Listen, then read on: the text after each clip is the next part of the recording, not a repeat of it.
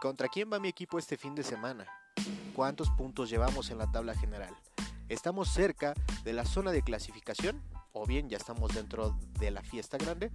Todo esto y más tocaremos en charla con la Liga MX donde estaremos analizando la previa a los partidos jornada a jornada y también estaremos evaluando el desempeño de todos los equipos después de la resaquita que nos deja la jornada. Los invito a que escuchen este podcast creado para pamboleros de corazón. Bienvenidos, arrancamos.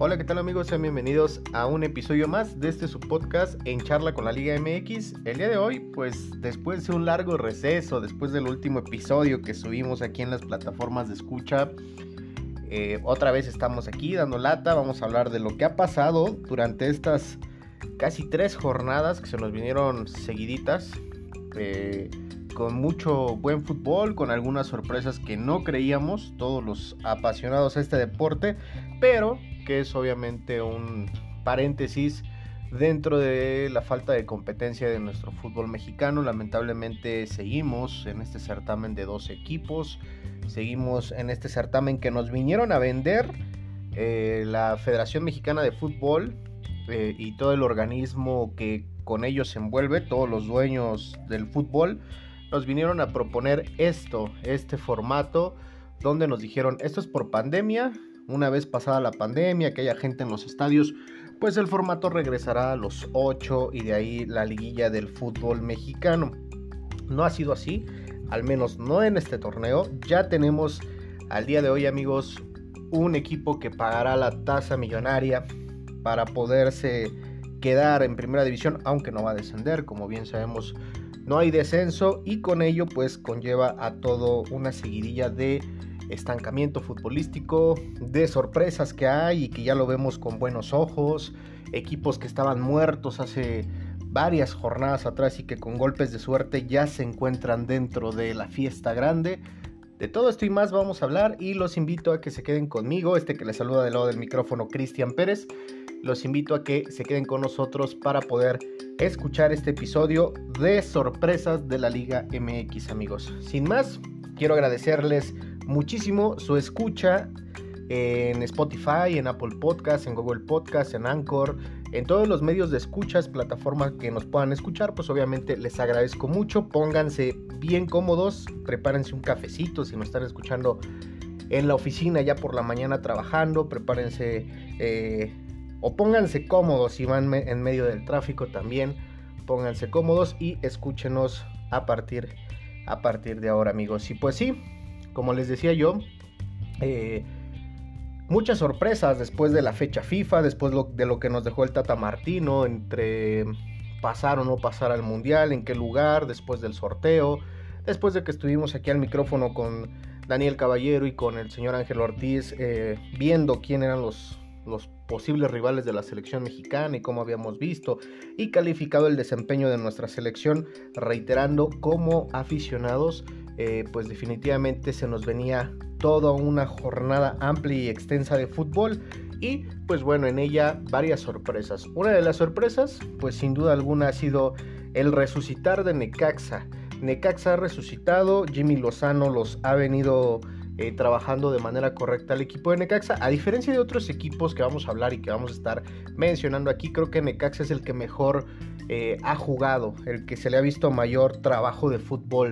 Creo que Necaxa ha hecho bien las cosas, Jaime Lozano también, aunque no deja de ser una sorpresa definitivamente porque las primeras jornadas fueron para el olvido del conjunto de Necaxa y pues ahora, ahora está en las sendas del triunfo y creo que es algo muy particular del Necaxa, sea el técnico que esté, creo que funciona el Necaxa así. Las primeras jornadas es de estar peleando, perdiendo, empatando, perdiendo puntos importantes en su casa o viceversa, ¿no? Creo que definitivamente Necaxa es a lo que ya tiene acostumbrado a su público en Aguascalientes, pero pues ojalá logren con Jaime Lozano una estabilidad que los lleve a ser protagonistas dentro del fútbol mexicano como en los 90 siempre lo hemos puesto aquí de ejemplo y definitivamente ojalá para el conjunto de Necaxa pues se puedan hacer bien las cosas. Por lo pronto, en esta jornada número 16, amigos, la más fresca, pues logró ganar un gol por cero al conjunto de Puebla, que el conjunto de Puebla es otra de las sorpresas que se dio al principio del torneo y por amplias jornadas dentro del balompié nacional, porque venía trabajando de manera contundente, inclusive por ahí al Arcamón, que ha hecho un trabajo estupendo, eh, le venían diciendo que si para la selección, eh, algunos, ¿no? Algunos decían que si para la selección, o que si para el América, o que si para el Guadalajara, ¿no? Y hoy en día creo que Puebla ha sido una de las eh, escuadras que se ha visto mermada por muchas circunstancias en picada. Creo que el cierre del torneo para el Puebla no ha sido de lo más ah, ideal y se ha visto en las últimas derrotas o en los últimos partidos que ha tenido este conjunto de Puebla y a nivel futbolístico también creo que les ha pesado bastante el hecho de ver de haber sido favoritos durante un gran lapso de, del semestre y creo que suele pasar con estos equipos con todo respeto con el conjunto del Puebla, ¿no? Creo que son una grata sorpresa, pero sí definitivamente para ser constantes creo que todavía les hace un poquito más falta de trabajo y de hombres que sean líderes dentro de ese vestidor. No digo que el Arcamón no lo sea, el Arcamón ha hecho un trabajo maravilloso, pero creo que les hace falta una persona que tenga el temple, eh, aparte del Arcamón, dentro del equipo, dentro de los jugadores, que sepa llevar la batuta de este equipo y que obviamente les dé esa confianza a sus compañeros y puedan trabajar de manera correcta, pero sobre todo constante, amigos.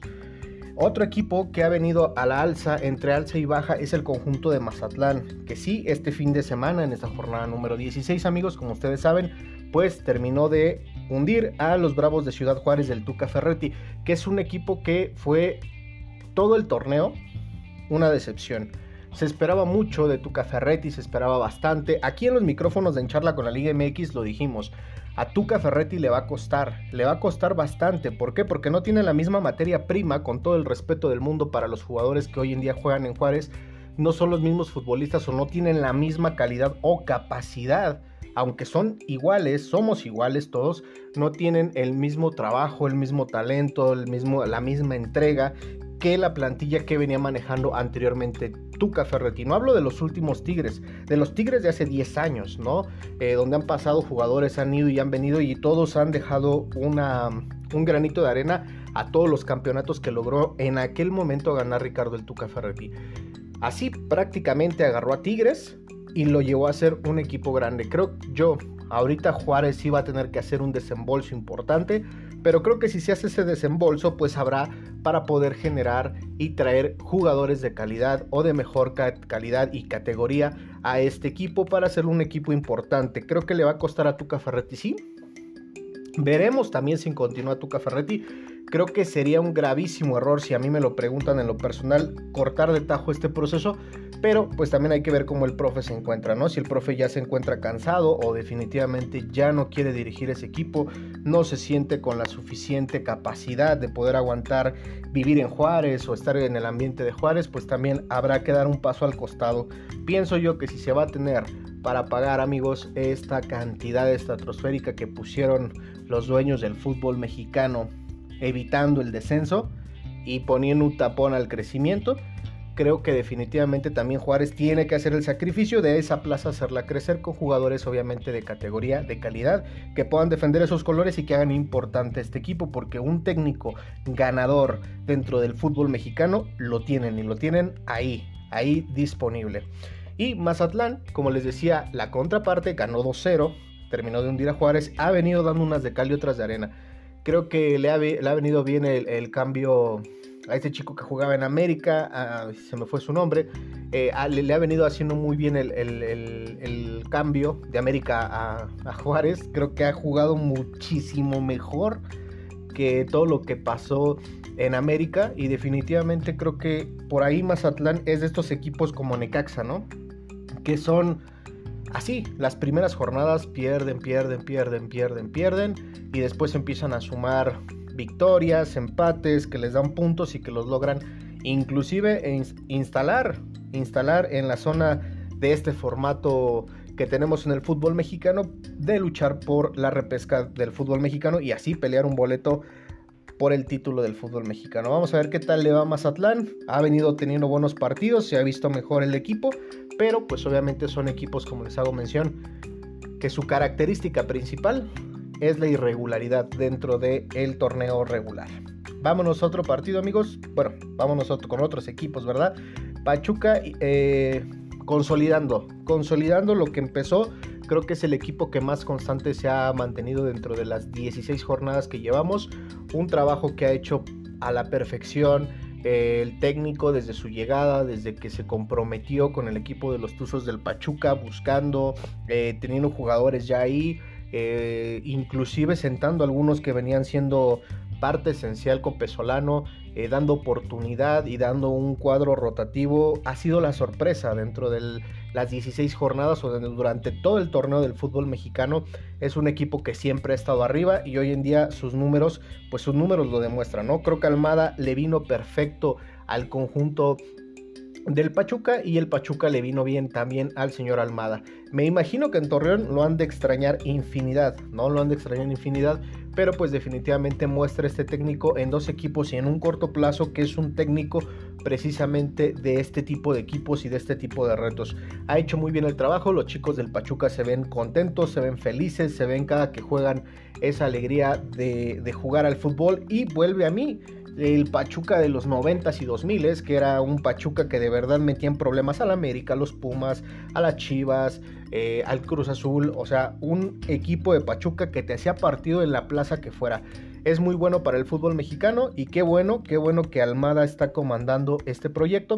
Ojalá se pudiera cristalizar, si hablamos de justicia, se pudiera cristalizar con el campeonato en las vitrinas del conjunto de Pachuca. Pero, le reitero, a este formato que tenemos, definitivamente le das la oportunidad que el número 12, por decirte un ejemplo, pueda terminar campeón, perdiendo la gran mayoría de los partidos dentro del torneo regular.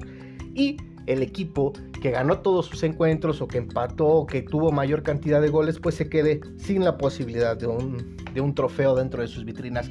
Pero esto es lo que nos da el fútbol mexicano. Y luego preguntamos, ¿no? Y decimos, ¿por qué no nos va bien en la selección? ¿Y por qué Tata Martino es, el culpable. Tráiganos al Piojo Herrera, tráiganos a fulano, eh, nacionalicemos a fulano de, tal jugador. No, señores, el problema es este certamen, son los certámenes de fútbol que manejamos, pero bueno.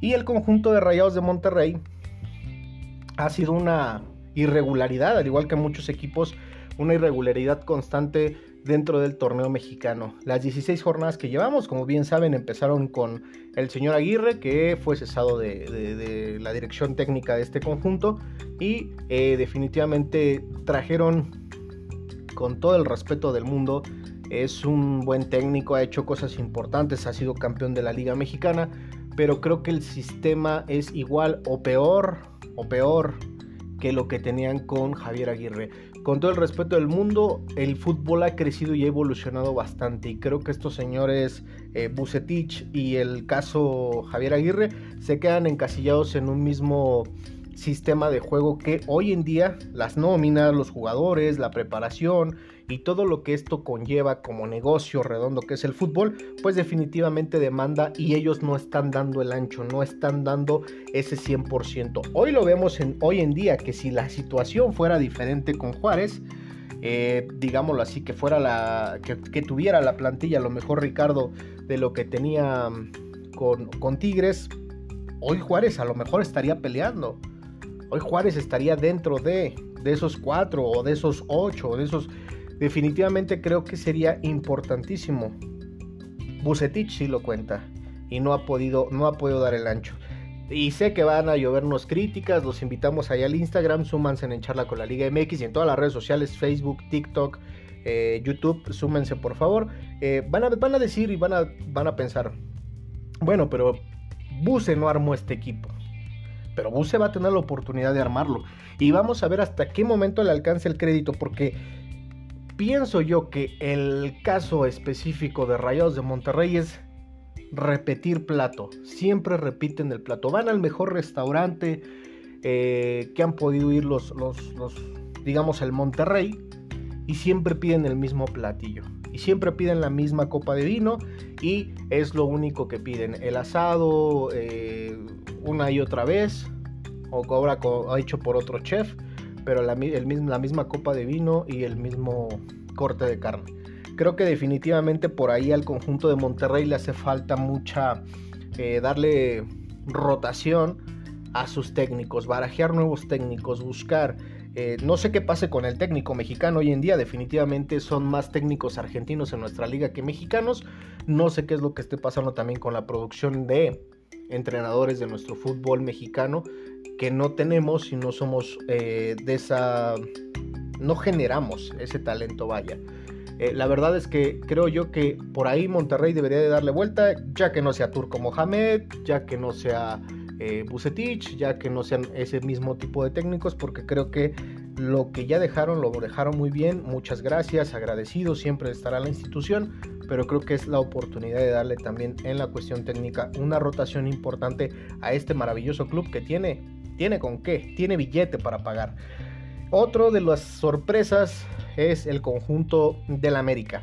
Sí, el conjunto del América que hace cuatro o cinco jornadas decíamos que era el peor América que habíamos visto, eh, que era muy criticado, que salió Solari, que le dieron a este señor el Tano Ortiz la posibilidad de poder llegar a dirigir al conjunto del América, que el Tano ya había trabajado en, América, eso, eso no es un secreto, sabemos que conoce eh, cómo se maneja el americanismo, sabemos que es un es uno de los también pocos argentinos que es tranquilo, que es sencillo, que es callado, que no se va más allá de los reflectores. Creo que es, es un técnico que está haciendo bien las cosas y que ha corrido con la fortuna, amigos. Y aquí voy a sonar un poquito como aquel señor de ESPN Álvaro Morales contra los Pumas, yo voy a sonar un poquito contra el América.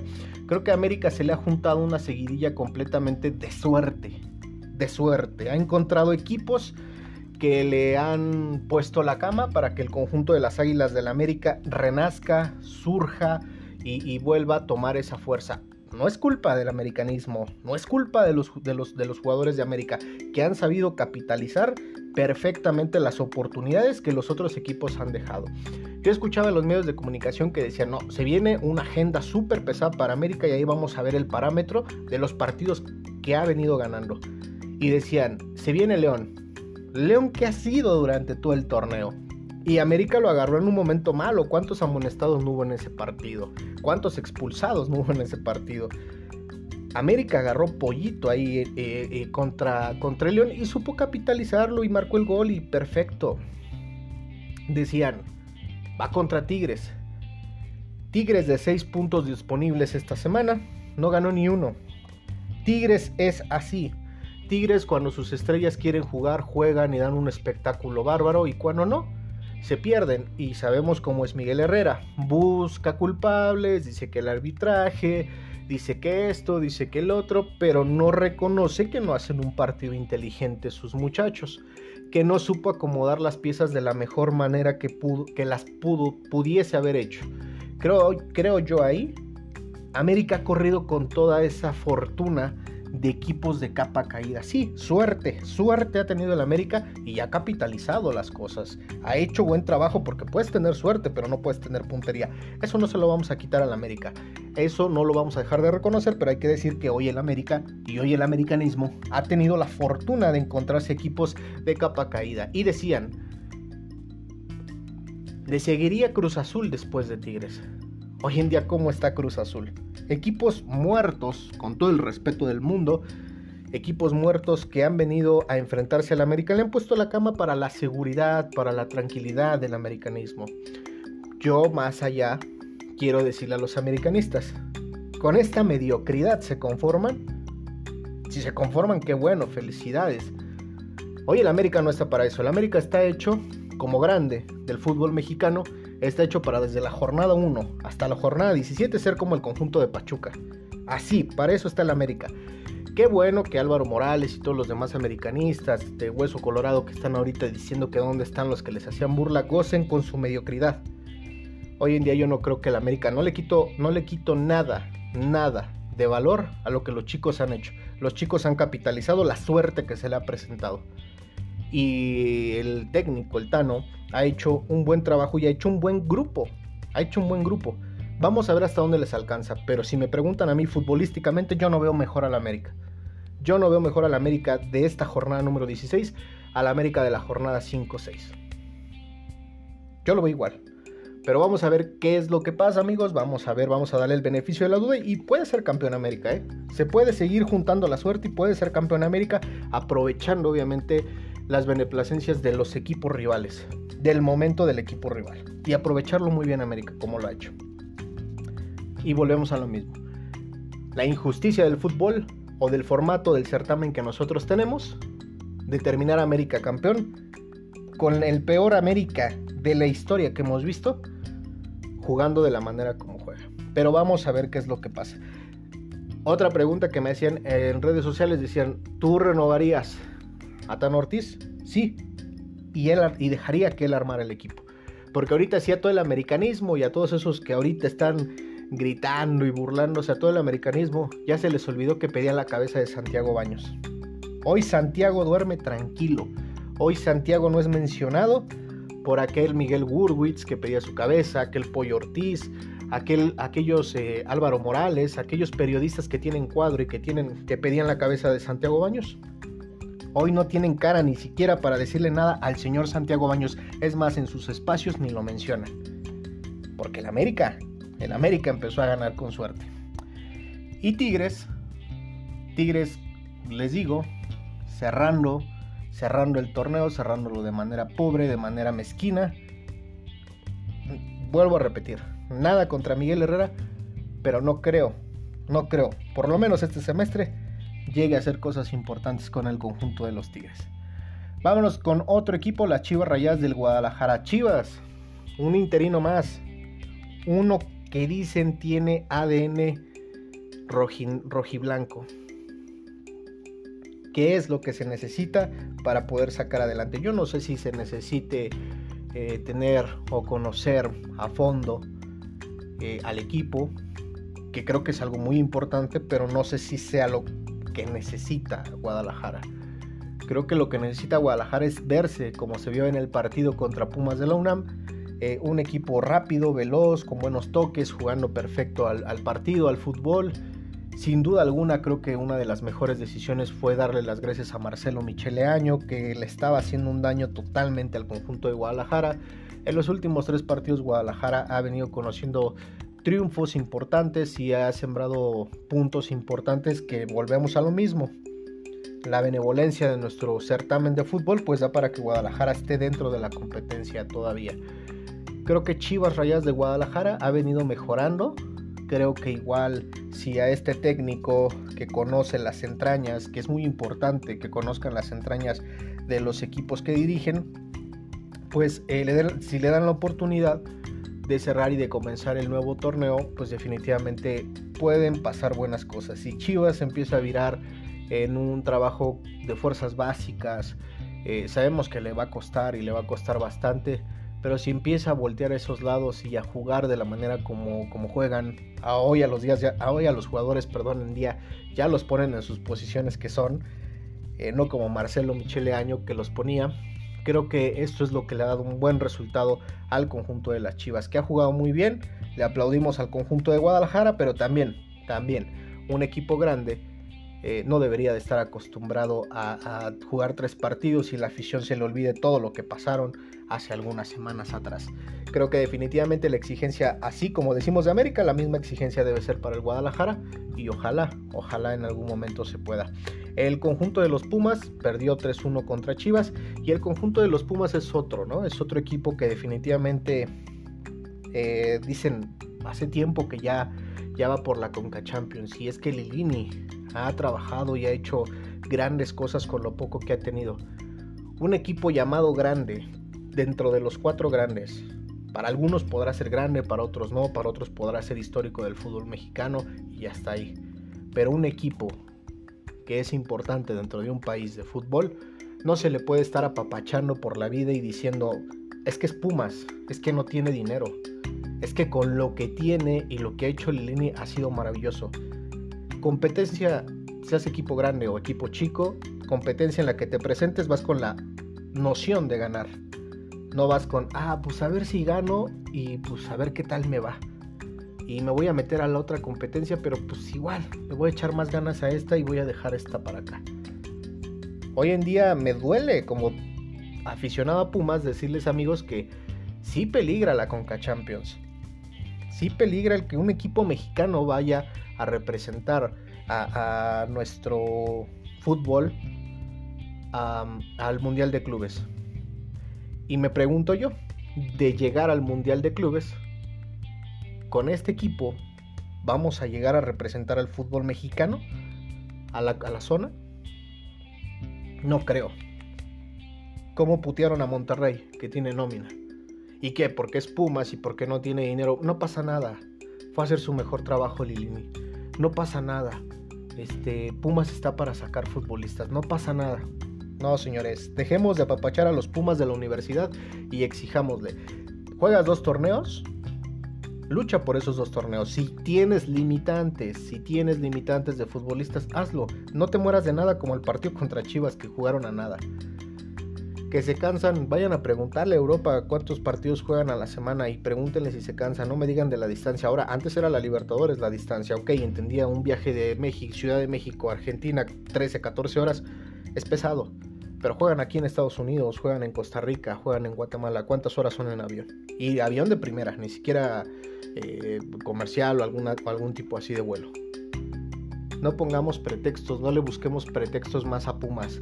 Dejemos aficionados. Y ustedes están en su derecho aficionados y la neta les digo, banda, están en su derecho de poder protestar y de una manera pacífica de dejar de consumir los productos e ir al estadio del equipo. Sí, con el equipo se están las buenas y malas, pero llevamos más de 10 años sin un título. 17 años de no estar dentro de una final internacional. En verdad, háganse la pregunta. ¿Estamos siendo benevolentes con Pumas?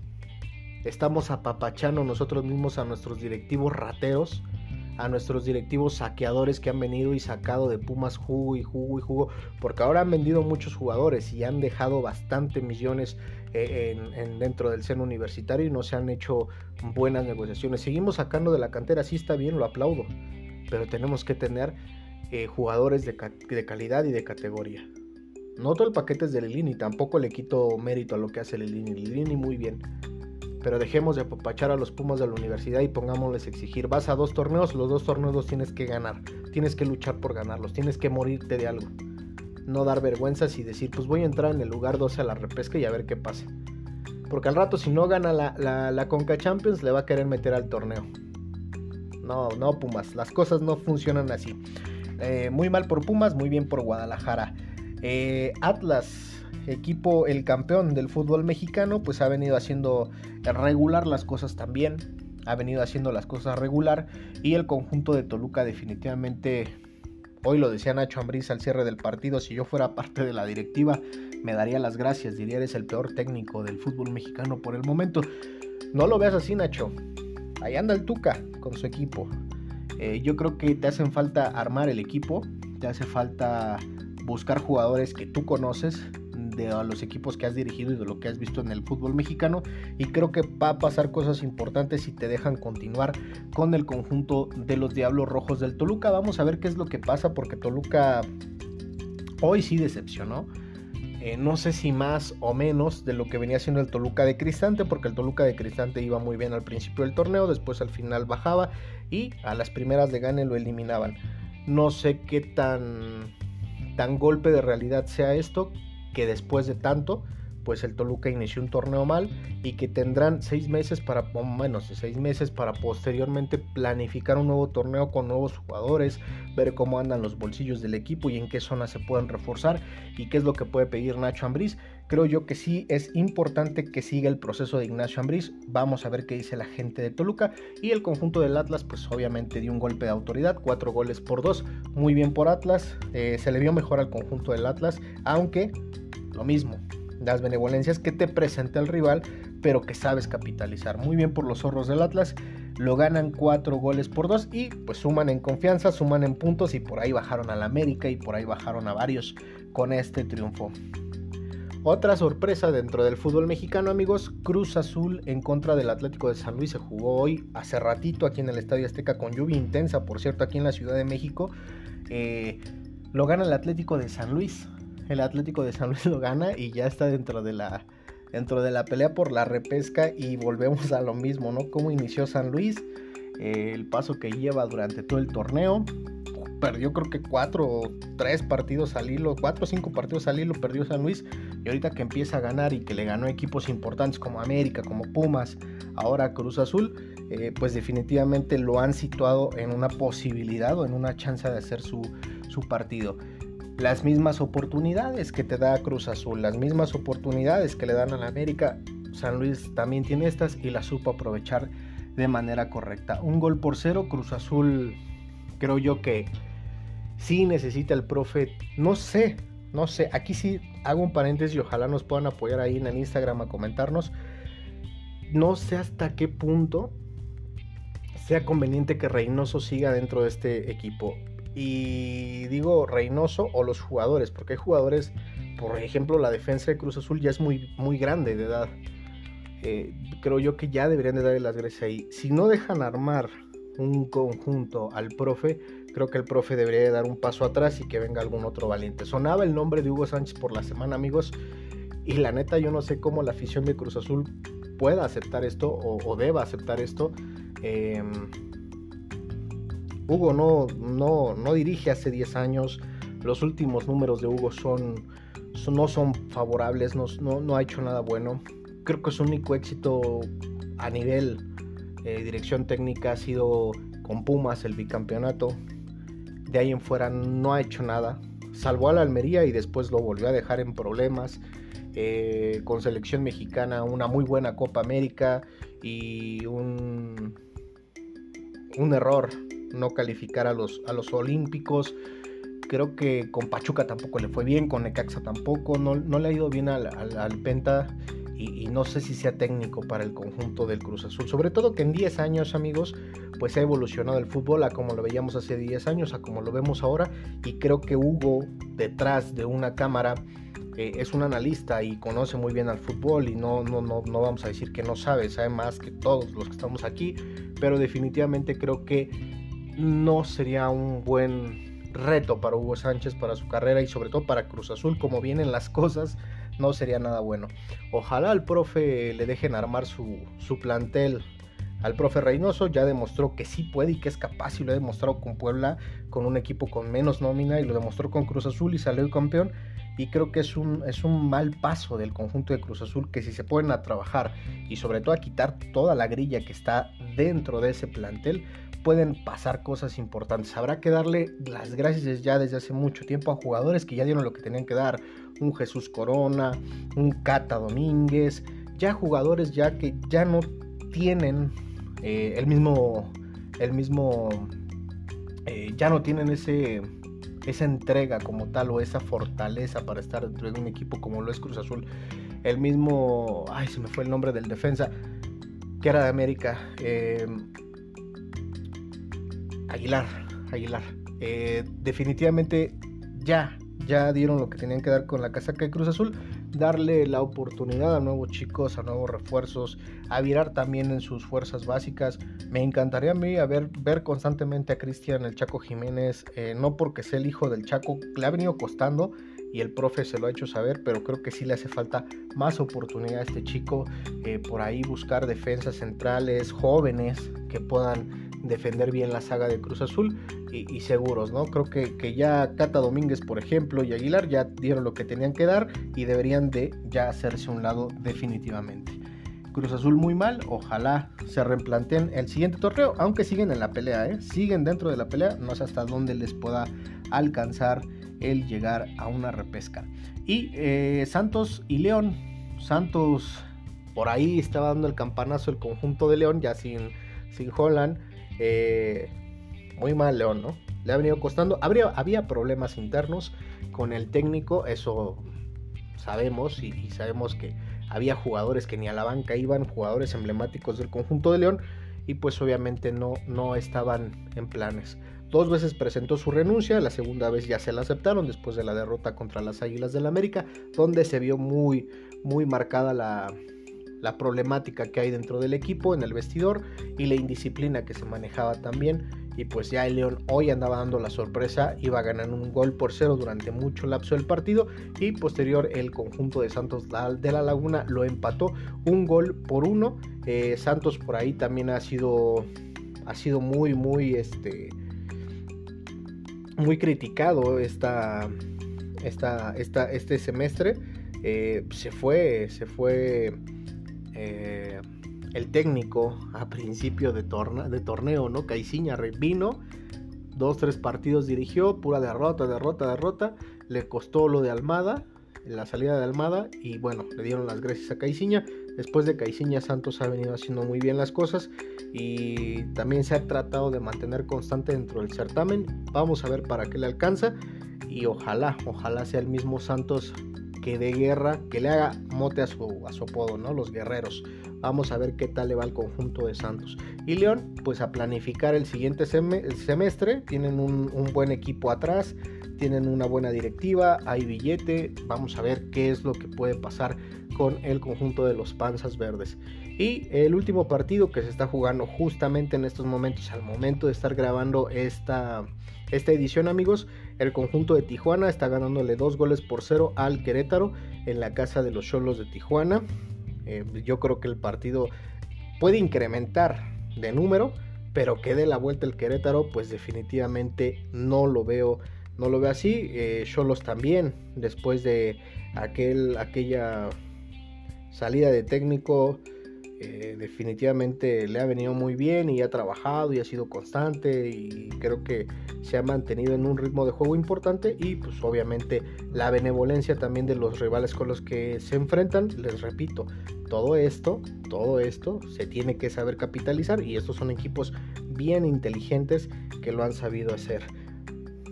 Déjenme nada más ver aquí porque creo que cayó otro otro gol, no, no, no, no no cayó otro gol. Vámonos a la tabla general, amigos, ya para cerrar este episodio de eh, nuestra Liga MX de la jornada número 16, donde nos dice que el Pachuca comanda con 38 puntos, seguido de los Tigres de la Autónoma de Nuevo León con 32.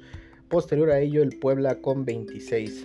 Cuarto lugar es el Atlas con 26 unidades.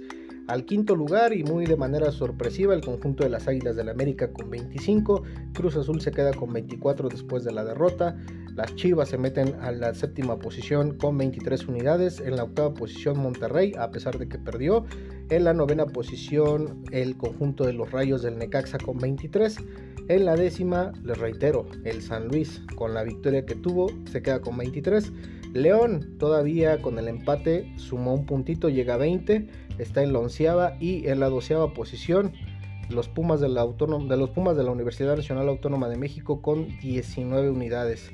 Por ahí se puede quedar, se puede haber cambios entre la tabla, ¿no? Si cierra, sería a lo mejor llegar a 19 unidades. Sí, Tijuana puede escalar por ahí unidades y dejar a Pumas fuera, ¿eh? y a León. Vamos a ver qué es lo que pasa. Mazatlán con 18 puntos, Toluca con 18 puntos, Santos con 17, Querétaro con 13, que así se va a quedar, y el conjunto de Juárez con 11 unidades. Y pues este último tendrá que pagar la multa supermillonaria para poder seguir como un equipo de primera pues vamos a ver qué es lo que pasa con estos equipos amigos. Pues sin más amigos, esto ha sido el resumen de las sorpresas de la Liga Mexicana. Sí, las sorpresas de la Liga Mexicana al cierre de la jornada número 16. Vamos a ver qué es lo que pasa. Vamos a tener semana movida. Vamos a tener la selección nacional jugando en un partido de preparación donde muchos nombres de la Liga MX, entre ellos eh, el defensa de Pumas, eh, Ortiz va, va, a defender los colores de México una buena sorpresa, digo, como aficionado a Pumas e independientemente creo que se le hace justicia a un, a un defensa que ha venido haciendo bien las cosas. Vamos a ver qué tal le va el conjunto del Tata Martino con, le reitero, todos, la gran mayoría de la Liga MX, algunos nombres nuevos, ojalá podamos sacar algo de ahí para los, de los partidos de preparación para Qatar, porque los rivales, como ustedes saben, van a estar buenos y pues nos va a tocar enfrentar a Lionel Messi, pues vamos a tenernos que preparar con todo. Y vamos a tener también la final, la final de ida de la Conca Champions, donde les comentaba yo, sí peligra. Me duele decirlo, soy universitario, soy Puma desde pequeño. Me duele decirlo, banda, pero definitivamente no nos engañemos, dejemos de apapacharlos. Hagamos presión para que los resultados se den. Eh, corre el riesgo, pero bueno, vamos a ver qué es lo que pasa entre el conjunto de Pumas eh, va a jugar la final de esta Conca Champions con la mira de llevar o tener un boleto al Mundial de Clubes. Vamos a tener semanita futbolera y pues aquí nos vamos a estar escuchando después de la jornada número 17 del balompié, ya con los calificados de manera directa y con los que estarían eh, en la repesca, cómo quedarían los encuentros, las fechas, los días, los vamos a tener en Instagram, recuerden como en charla con la Liga MX, Facebook, Twitter, WhatsApp, no, WhatsApp no, YouTube, ahí nos encuentran sin duda alguna como con ese nombre en charla con la Liga MX. Sin más amigos, pues este que les habla del lado del micrófono es Cristian Pérez, les agradezco mucho su reproducción. Les mando un abrazo, bonito inicio de semana, que sea una semana maravillosa y que arranquemos con todo y a esperar, a esperar más fútbol. Cuídense mucho. Adiós.